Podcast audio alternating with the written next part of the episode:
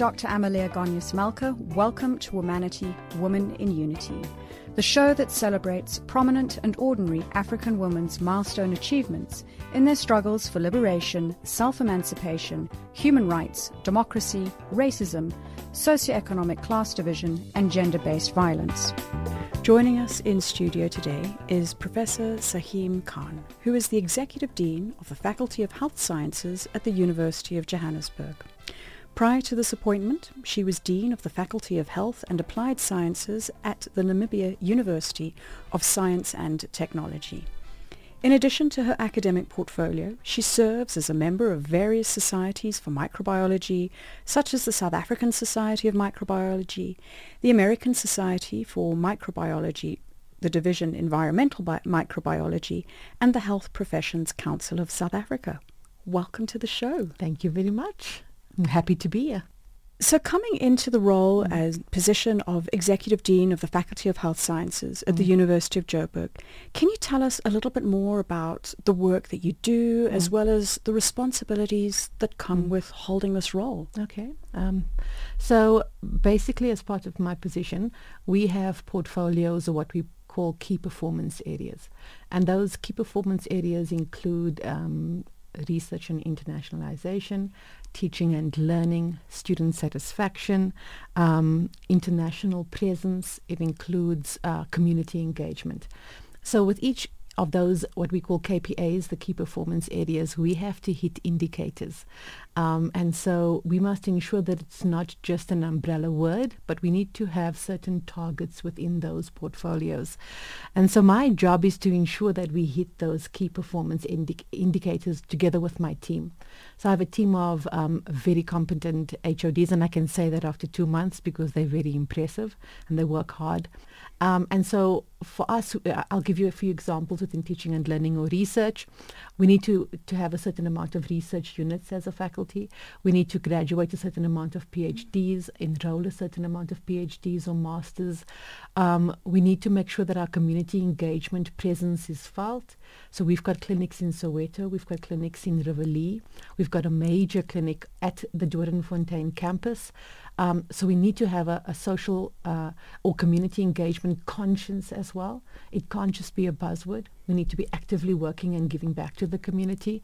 So each of those portfolios have major key performance indicators that I, as as the executive dean, must manage and push and lead and st- strategize together with a team to ensure that we hit them every single year and we know exactly where we're going and planning ahead. And it seems to be a combination of qualitative and Correct. quantitative component. Correct. And qual is always harder yes. to yes. to manage, but I think it's it's always richer. Correct. I absolutely agree with you. Um, if you have a look at our clinic, we um, it's minimum minimum expense or, or cost that we charge when anybody comes through because whether it's optometry or it's podiatry um, or it's chiropractic or it's complementary medicine we need to offer a service that is far cheaper than anything else that you would have at the professional rate. Um, and so our students and staff ensure that they have that continuing service as a way of giving back um, to the community, um, but to also for their social conscience, like I said before, it's, it's, it can't just be a buzzword to say you have a portfolio that has community engagement. You need to you need to have a burden that says I have the portfolio, but I actually want to partake in that portfolio and I wanted to succeed. So we could have stopped at one clinic at DFC and we could have said that m- meets that requirement. But they said, you know what? There's a need in Riverlea the community of Riverlea. There's a need in Soweto. And they spread out those clinics and they said, you can't just have the one. They are needing other communities who can't always travel to the DFC campus. And so they took that need or, or that skills that they have, they took it to the community as well. And I'm, I'm very happy to be associated with them because you can see the passion they have for community engagement. And look at these aspects of, of community engagement on two levels. Mm. So one, it, it seems to be a philosophy that is ingrained in mm. the University of Johannesburg yes. from when Agreed. I've spoken with your colleagues in, yeah. in other disciplines. Agreed. But then it also seems to be about this, this almost like development of mm. whole beings yeah. of, of students that Correct. they are they're part of the environment Agreed. that they live and work yes. in. So they also they, they put that that same. I always say that our students must be burdened with a community engagement conscience. When they leave there, it must be a burden for them to fulfill that and to give back continually. Another example that I can give is our, our EMC guys. They were just part of um, what happened, Cyclone Idai in, in Mozambique, and two of our guys went with Rescue SA. And when I spoke to them and they came back, you know, it's great, great publicity. Oh, UJ was part of it. And you spoke to them and, and they said to them, you know what, ma'am, I'm only sitting back now and I'm, I'm realizing what I saw. It was automatic when I was there. Get them to safety, uh, get them organized, give them the packages, help where you can, go on the boat, do what you need to do. And now you're realizing how this affected them. Uh, not only the people that they were assisting, but the rescuers who were there as well. So it's it's a huge sometimes emotional sacrifice for the people to give back because it does burden you and it's a continuing burden but I think sometimes it's a good burden because it encourages you to go the next time as well. Mm. So yeah. We've spoken about some of the aspects in yeah. your portfolio, but yeah. I think what's also important to give an idea yeah. to our listeners of the, the, the types of disciplines correct that yes. you do. So we've got we the emergency medicine. We have emergency medical care. Those are our um, practitioners, our emergency medical care practitioners. Sure, we've got 10, 10 domains within um, health sciences. Chiropractic. Um, we've got complementary medicine. Uh, many people will relate to that as homeopathy. So we've got homeopathy slash complementary medicine. We have biomedical sciences.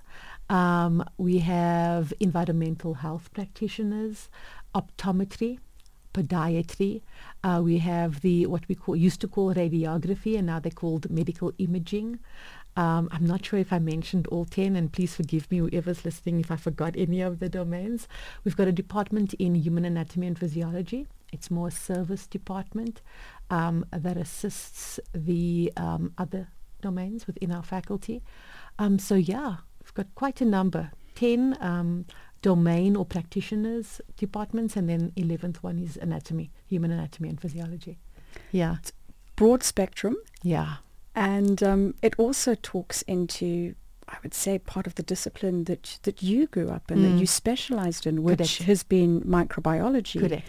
Correct. You did your undergraduate as well yeah. as your postgraduate qualifications Correct. at the University of Western Cape. Yeah. And then from there you've gone on to teach extensively in mm. the field of, of molecular biology. Correct. You've got a number of different research outputs yeah. which have gone across from human ailments, mm. as I would uh, yeah. term them, yeah. respiratory disorders, yeah, looking at the uh, human papilloma virus, papilloma m- virus, to water-related studies, yes. which you know, I mean, water is, is, a source of, of life when you think about it, from contamination, wastewater, rainwater, yes. etc. Can you tell us a little bit more about some of the significant mm. findings in your okay. research? Um, so my journey, as you said, started at UWC. Uh, my majors in my third year was microbiology and biochemistry. And um, to earn extra money in my third year, my sister and I worked in the lab as lab assistants. And then we realized that we actually both have a passion for micro, uh, and we applied for the honors program, and we were successful. Um, and from there, I did my PhD, uh, and that was in more baculovirus research. Um, after two years of baculovirus research, I won't mention his name, but bless his heart, my supervisor, he was not an expert in baculoviruses. He was an expert in virology and more human virology, um, but not an expert in baculoviruses. And so I, I sent an email to an expert internationally Just Vlak, Professor Just Vlak, only had read every paper that he'd ever published and said to him, look, I need to finish this objectives within my PhD. Can I come to your lab? And he said, yes. And guess what? I'll fund you. I'm like, wow, thank you. And then my current supervisor said, and I'll, I'll fund you as well. And there I went to Netherlands for one year and completed my PhD in baculoviruses using it as a biological control. And um, I've learned so many techniques um, and was able to publish. And when I came back, I was at Cape Technikon for about um, a year. And one of my colleagues at UWC was now in Singapore at the Institute of Molecular and Cell Biology. And his principal investigator was looking for somebody with baculovirus knowledge. And he said, well, you know, um, one of my colleagues went to Netherlands for a year and, and she knows quite a bit. And the PI called me and said, look, can we have an impromptu? Are you willing to come to Singapore for a year. And the knowledge I had gained by just sending an email to an international expert and asking to supervise me now served me well in going to Singapore for a year. So I took unpaid leave and went to go and work on severe acute respiratory syndrome. And um, what they really wanted us to do was um, create a, a virus particle, but that didn't have the virulent part in it. So an empty capsid virus-like particle that you could still use in vaccine production to target a response, but without the virulence. And so I was able to use my skills in baculoviruses uh, in the expression studies for the SARS, severe, severe acute respiratory syndrome, and I was successful. And so I, I always marvel at sending one email and granting me all that opportunities in Netherlands served me well to go to Singapore and publish in severe acute respiratory syndrome and work with an expert in that field who had published so much and also work with um, the Singapore University. I mean, we know the National University of Singapore is doing great work. So I was able to work with them as well. So it granted me many opportunities and I'm very grateful for those opportunities. So listening to what you've said, yeah. I'm looking at this not just apart from, from the knowledge point yeah. of view, but from access. You opened doors correct. to opportunities. Yeah. You walked through those yes, doors, correct. which then opened more doors. Uh, in, in this in this journey, which has, has given a great trajectory for your, your development. Yeah, yeah. I absolutely agree with you. If I had not sent that email and taken the chance because I was in my second year of a PhD, and I knew that there was no chance that I was going to f- complete in the minimum years of three until I had desperate intervention from experts. And so as scared as I was, I sent an email to an expert and I said, please host me for a year. This is what I need to do. And thank you that he was able to answer and say, I'll not only host you, I'll fund you. And that my current supervisor understood his limitations and said, I'll fund you too. And there off I went for a year. And that's another thing I think within the academic space. It's actually a humbling environment. Mm. And it's very collegial. Correct. And yeah. it is all about expanding the knowledge base. Yes. So you you do what Correct. you can yeah. to help others yeah. achieve their, their goals. Yes, absolutely. And I've experienced that. Yeah, yeah. Not, not only have you been someone who has gone on to advance your goals, mm. but you're also very conscious, uh, and we, we heard about in the dialogue earlier, about giving back. Mm. And I, I, see that giving back in terms of your teaching as well. Correct. And I'd like to share a, a, reference for your passion for teaching yeah. from, from a quote of one of yeah. your students who said, Ma'am, when you are in front of a class, mm. it's like listening to an amazing rap. So your teaching methods are, are different. Yeah. It's not a standard look at the board, here yeah, we are, no, regurgitation. No, no. Yeah. And beyond just the teaching methods, you also, when you were in Namibia, established a, a feeding scheme Correct. for students. Yeah. Again, it, it, speaks to, to the sustainability. Yeah. Can you tell us more about your approaches? Okay. Um, something that I must share. When I, I first came into academia, I was probably one of the most passionate people with regard to the students. I wanted them to succeed.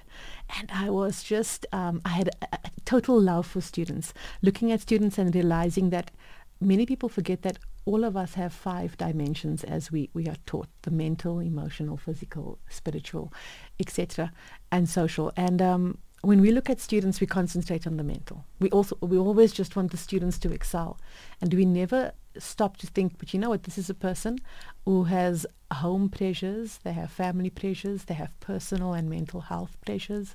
And um, when we put this added pressure, we don't think about those other dimensions.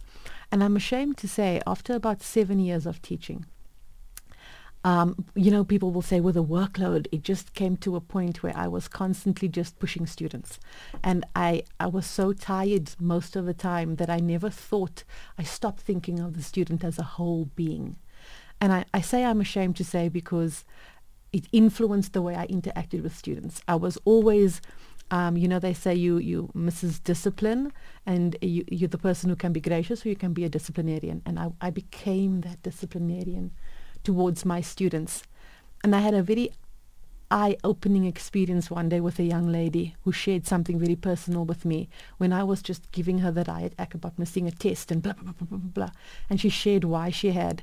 And that, she she probably doesn't realize how much I cried that evening after she shared that, and I had to take stock of who I'd become because of the work pressures, um, and I had to train myself, and it's I had to train myself to stop being the disciplinarian that had become ingrained, and start consciously, actively praying and saying, I need a love for students. I need a passion, a love to see them as whole human beings. Um, and so that's where the feeding scheme came of, and that's where my passion for teaching continued with students. Because if you think of students as only mental, you forget the social needs uh, and the physical needs that they have. And when we did a survey with our students at, at in Namibia, um, I always wanted to start a feeding scheme, but I was never in the position to do it because I wasn't a dean of a faculty. And suddenly I was a dean of the faculty. I, I could make that decision. Um, and uh, we took stock of our students and we did some stats, it's true to science, and about 60% of our students did not, they were not guaranteed of a meal in a day. 60%. 60% of our students were not guaranteed of a meal in a day. And we know that that affects their quality of life, their cognitive ability, how they function, how they sit there. But looking at your your field of study, molecular biology, you know the energy Absolutely. into the cells. everything that they require. And so I I pioneered or I thought about this idea and I, I pitched it to the staff and they were on board. Then I had to ask permission from the management and they were on board. And initially it was staff funded. All of us would take turns to give the money and for about six months it was staff funded, but it wasn't sustainable. So I went out and I actively sought funding um, from a, a, a, philanthropist and they are now fully funding it for till we stop, till we as a faculty decide to stop for years and years to come. And so it, all it is is a sandwich that we give to students. Um, and the most heartbreaking thing, but the most gratifying thing, it's heartbreaking because you'll see about 10 to 1, students are snaking down the stairs queuing for a sandwich, a peanut butter or jam, a cheese sandwich. And then when you open those doors, they are so grateful. It's it's the most amazing thing that you can just give them one sandwich and that they are so grateful for that. And by four o'clock, if there's anything that's left, you you normally sold out because you don't charge. But I mean, by in within 20 minutes, 30 minutes. But if there's anything because it's exam period what, they come home and they say, oh, that they'll come back, sorry, and they'll say, ma'am, uh, can I take a sandwich? I've got a brother at home. I've got, can I just take the leftover? And I'll be like, what are we going to do with those sandwiches? And so I don't think we understand the extent of the problem within our, our student um, grouping. And so I was very grateful that I was reminded that that is something I always wanted to do, that the staff were on board, the management was on board, and that eventually we could get the continuing funding. And Very I- grateful. I often think about scholarships. The scholarship, i it's it's the academic ticket. Yeah. But if a person hasn't got a place to stay, if a person hasn't Yeah. got food to eat, Correct. they're not going to be able to live up to the expectations of that scholarship. Correct. Scholarship is only part of the Agreed. equation. Agreed. And so uh, we understand the pressures of mental health within our student environment. We understand the, pre- the physical needs that they have. And so as academics, we must constantly remind ourselves we are not there to only give them academic food. We, we must, very importantly, always think of them as holistic five-dimensional human beings. And always when we approach them, approach them with grace, listen to what the problems are and assist if we can. It's very important. Staying with the, the point of, of students and, Yeah. and studying, STEM subjects, so Mm. science, technology, engineering, mathematics, have Mm. been cited as pivotal for our jobs of the Yeah. future. But when you look at various reports about women, it shows that females are underrepresented Mm. in these disciplines, Mm. which is obviously going to create a Mm. gap in terms of work and, and job Mm. opportunities in the Mm. future. You've been in this space for, gosh, Mm. going on two, two decades. Yeah. Can you tell us about the environment within South Africa? Are we supportive enough to Yeah. bring women scientists up Mm. through the fold? Mm. And um, are there any differences from when you started Yeah. out to where we are today in terms Yeah. of how women are perceived. Yeah, okay. So I'll start with the first one with regard to the females within STEM uh, and our student demographics that we currently have. Um, when we're doing our strategic planning within any faculty, within any domain, um, consciously we make the effort to say we must target females females within STEM.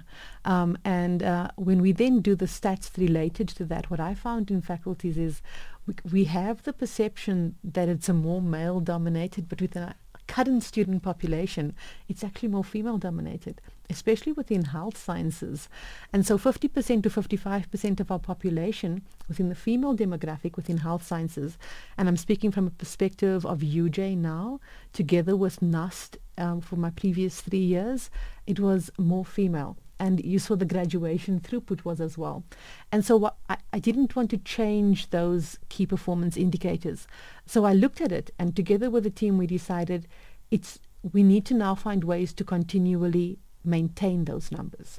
So while we, we're thinking, okay, 50 to 55 is a good percentage, how do we ensure that for the next few years we maintain that percentage or even increase? A- and how do we support them, the females, when they are within the system or the students when they are within the system? So that's important. Getting them into the system is one thing. And then offering them the support so that they graduate in minimum time or they, they, they pass and they're successful from year to year is also important.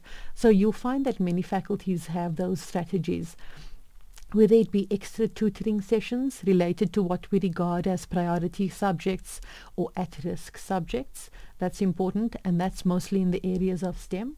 So it'll be in your mathematics, um, it'll be in your uh, physics and your chemistry. So that's important. An initiative that we had within Namibia is we had a maths tutoring center that didn't only service our current cohort of students, but also went to high schools over weekends. To, So, to develop them. Correct, to develop them and, and to encourage them to apply within those STEM areas. So that's also important. And we, we didn't only target the high school learners, we, we targeted their teachers as well. Um, because we, we felt that teachers sometimes feel a little bit overwhelmed in changes in curriculum. They might not feel that equipped. So we have the skills to help them to get up to par. So we had a twofold ap- approach. We looked at not only our current cohort, but we looked at the high school teachers and the high school learners, and that worked very well. Um, so, so there are initiatives in place to support. But I always say to the students, um, why are why why when I walk into the maths tutoring center is it not overflowing? You, you understand? Take the opportunities that you are given. Take the opportunities that we have created because it's there to support you.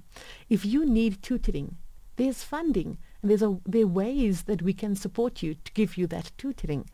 Ask for that. If you're struggling in a certain area, help us. But if we don't understand or recognize or you don't voice the problems you have, how, How do you know? assist? Correct. So there are initiatives. There are initiatives. But you asked also the question, how has the landscape changed? It's changed a lot from the time that I, I started. I was first year in university probably 26 years ago. So it changed a heck of a lot. And so i- it's not that I'm saying, oh, now we've got 50 to 55% and we want to increase. It wasn't that case always. I think those efforts of marketing women, of going to the quintile schools to say, look, we want a more balanced approach to who comes into our programs, all of that are, are successful and they're working. But we need continued effort and continued strategies to ensure that they are maintained. That's very important. But beyond just that aspect of trying to drive the Mm. the, the input, almost the, the the point of market entry, Yeah. there's also the fact that you've been in place, other women have been in place, and you are providing this role modeling Yeah. effect and uh, yeah, Yeah. inspiration. Uh, we I hope we are. I, I hope that that we're in a position when women when other women learners uh, and students look at us, they understand that we not I didn't come from a privileged background in any shape or form. Um, and it was really hard work, continuing, like we said earlier, consistent, persevering, consistent hard work to get where I am now. And um, I try and share the story of my background as much as possible to say to people, what do you see when you look at me? Because maybe the perception you have of me is totally incorrect. I don't know that you see one of three children that for the first 13 years of her life lived in one room, not one bedroom, one room with her mother, her sister, her brother, and her grandmother. I don't know that you see that. I don't know that you see somebody who had to work at KFC from standard nine to earn extra income. I, I don't know that you, you see somebody who gave half her paycheck check to her mother, not because it was ingrained in our community, but because she needed it. She needed that money because she didn't have that money most times. And so there are struggles, but you overcome that struggle by by finding solutions, by working, even though you have to study in first year and you have to work at KFC three days a week and you have assignments and you have to take a taxi nine o'clock at night because your test was until half past eight. You find solutions and you continue and you are persistent and you persevere. And that's what I want to say to the younger generation when you see the role models, don't see people only who are successful. See people who persevered, who are consistent in their work ethic, and was able to reach certain milestones in their career. It's very important. Well, thank you for sharing some context in terms yeah. of, of your background on, yeah. on some of the, those key points because it really is, is important that the person you are today yeah has been made. Correct. You you didn't just suddenly appear to be Correct. the executive dean no. of the Faculty of Health Sciences. No. You were you were made. You you created your your your destiny, and we'll yeah. touch on a little bit more of that in okay. in our next session. Okay. You are listening to Womanity, Woman in Unity on Channel Africa, the African Perspective, on frequency 9625 kilohertz on the 31 meter band also available on DSTV channel 802. Today we're talking to Professor Sehaam Khan, who is the Executive Dean of the Faculty of Health Sciences at the University of Johannesburg. We would love to receive your comments on Twitter at Womanity Talk. Prof. Khan, so we've spoken about almost the functional areas yeah. of your job and, and your career. And in the last uh, point of the conversation, you started to speak more about the personal aspect. Yeah. And I'd like to delve in a little bit deeper now yeah. onto your, your personal journey. Okay. And you've had this, uh, you've had this pre-career mm. hardships, mm. confronting them, coming through, developing your career, and, and really excelling and succeeding. I, so I wanted to ask you, what are some of the factors that you attribute to being key to your success? Okay. Um, I, thank you. That's a very good question because um, I really I have to think about that, and when I think about it, I'm amazed at what actually influenced me in my life. Um, I, I, was brought up by very by two very strong women, um, my grandmother and my mother, um, and my grandmother I don't think even had a standard two the, the I don't know what it is now with regard to grade or standard one. Um, but from an early age, she would walk us within our area. We were very blessed to have two libraries, and she made sure that we visited both libraries. So every two weeks, we had to read six to eight books. We had to go to the Elsies River Library and the Leonsdale Library, and she would and she would take out books herself. So that here's somebody with a standard one or standard two education who probably read every single book in that library. Um, and I, while she was still part of us, she had passed now, but while she was still with us, I remember my grandmother being very gracious and kind. Those are two things that I always remember. And after she had passed, my mother shared some of the hardships that she had experienced in her life that I never would have guessed, that she never shared with us. And I kept thinking to myself that in no way has that influenced the person that, that I remember her as being. She was always gracious and she was always kind. And that's how I remember. And I remember her loving books. And so while she had this limited education, she read absolutely everything and used the words that she had read. so that was important. So she played a huge role in my life. Um, and then my mother. I don't think she expected to be a 30 year old divorced woman with three children and looking after her own mother as well. Um, and I, I know and I still say today my mother is one of the strongest women I've ever met. Um, because I, I relayed a story earlier of how up till the age of 13 we were living in one room. And people mustn't mistake that for a one bedroom it was one room. But by, by that age of 13 she had made sure that she could then buy us a house. And she saved. And she she took on extra work whatever the case may be to make sure that she could then give us that. And about eight years later, she bought the first family car. I remember I was honors, I think, when we had the first family car.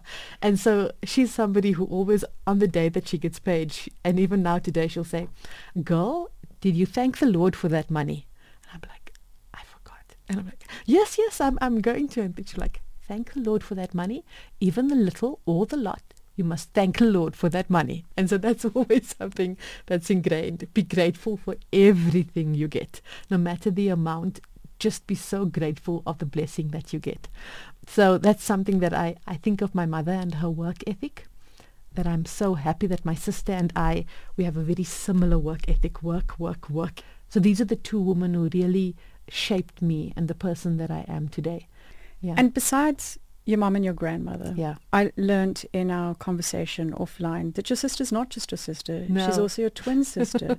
and has interestingly pursued, you've pursued identical Correct. careers. Correct. Yeah. So tell us a little bit more about how that's almost, I, I would say it's yeah. It's groomed you. It's it's helped healthy competition. Yeah. It's oh oh absolutely. We'll say it's healthy competition. My mother won't agree always because when we were in high school and varsity, I don't know that she would define it as healthy, but it was competition that made us work harder. I, I think our work ethic is something that I appreciate because I always say to her, imagine if both of us, if one of us didn't work as hard as the other, or if the other person wasn't as, you know, whatever characteristic, if, if you, if you elevated yourself or you weren't a, a, good person, you didn't have a good character, it would be difficult for us to, to have the bond that we have now.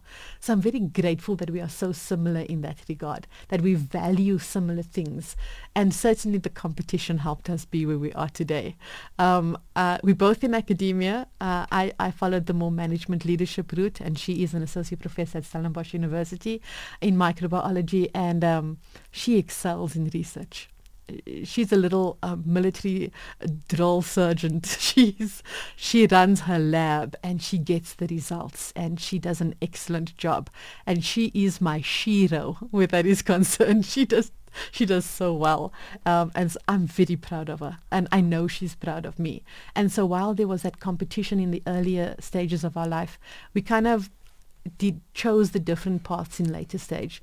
I enjoy be, working with people. I enjoy the more problem solving, managing, leading, and strategic part, and she enjoys the research and teaching. And that's where our careers kind of separated, and we, we found our own niche within academia, um, but still working together with regard to the research. Mm. And we work well because nobody else will pick up the phone and say, "Hey, you're not pulling your weight."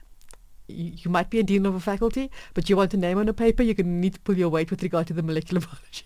Nobody, nobody will have that freedom to do that very, other than your sister. Correct, correct. And I, there are no hard feelings. I know exactly what she's saying.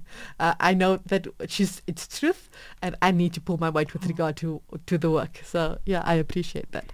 Well, thanks for sharing your story of, yeah. of growing up, the strong yeah. woman in your life uh, yeah. as you've as you've continued to, to, to, become who you are today.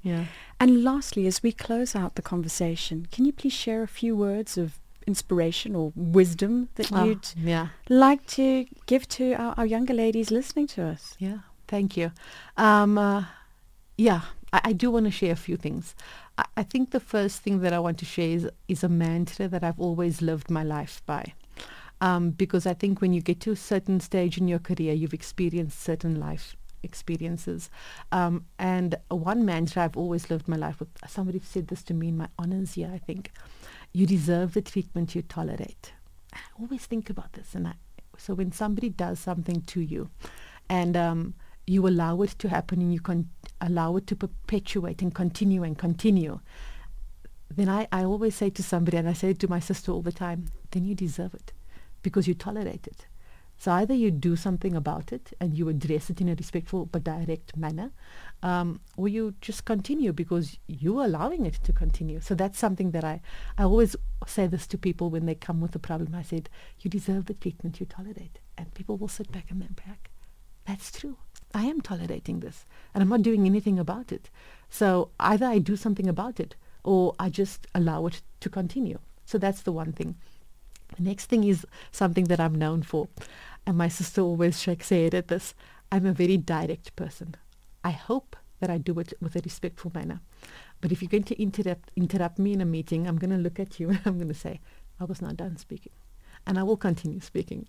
Whatever the situation, I've the one thing that I absolutely love about myself, this sounds terrible, is that I'm direct. I, I will not speak to another person about you. I will not sulk. I will not hold a grudge. I won't go into a corner and go in the, the fetal position and go back and forth. I'll come to you and I'll say, it bothers me. I perceive this in a certain way. Am I right? You'll either say yes and we'll talk about it, or you'll deny it and then I'll look at you and I'll say, I'm so glad that isn't a problem. Because when I leave this office, I'm going to assume we're going to go back to the, the to the usual. And so people are always taken aback when you direct with them. But I think it's important because either you're going to be the person who's going to speak about the person or you're going to sulk and allow it to fester or you're going to say, can I have five minutes of your time? And you're going to be direct and you're going to address the problem. And I found that that, have, that has held me in good stead for, for a long time. The last thing I want to say, well, two points. Sorry, I, two points. Have a high self-awareness. Just have a high self-awareness. Know when you are being mean. Know when you have spoken nonsense. Know uh, when you have promised something and you didn't deliver. Um, know when you oversold yourself. Know when you must apologize. Know yourself really well. Just have a self-awareness about, about your abilities. Um, because I think the thing that marvels me about male or females is when they will sell themselves in a way that we have not experienced them. So you will listen to somebody, but the actions do not meet what they are selling. And then I always sit and I'm like, don't you know yourself? Walk the talk. Correct. Don't you know? Did you not sit back and say, I'm talking nonsense? This is nothing as what I am. So have a high self-awareness. Um, and then the last one that I want to share is um, be a person of good character. This is very important to me. People will say, have a good character, but be consistent in your good character. Know what a good character person is. Right is right, wrong is wrong, and walk the walk. It's very important. Uh, when people talk about you, they're going to say a lot of things, but I hope that they say, I was a good person. I treated everybody with respect no matter who you were, no matter what your position was, no matter what you earned, you earned my respect. You had my respect just because you being a human being. I don't care what you do in life. I, I don't care what your history is and where you come from. All I care is about how you treat me and how you treat others. And I want you to be a person of good character because then I will value you. And I hope people value me because of that. So have a good character. It's very important. Those are such wonderful practical points, which clearly sound as though you've lived all of yeah. those, to to say that they they work. Correct, correct. They do. Well, thank you so much for sharing your time today. Thank you. We really appreciate it. And thank you for inviting me again. Thank you for making me think about those things that sometimes I take for granted. Thank you. I appreciate that. You have been listening to Womanity, Women in Unity on Channel Africa, The African Perspective, and we have been talking to Professor Sehaam Khan, who is the Executive Dean of the Faculty of Health Sciences at the University of Johannesburg.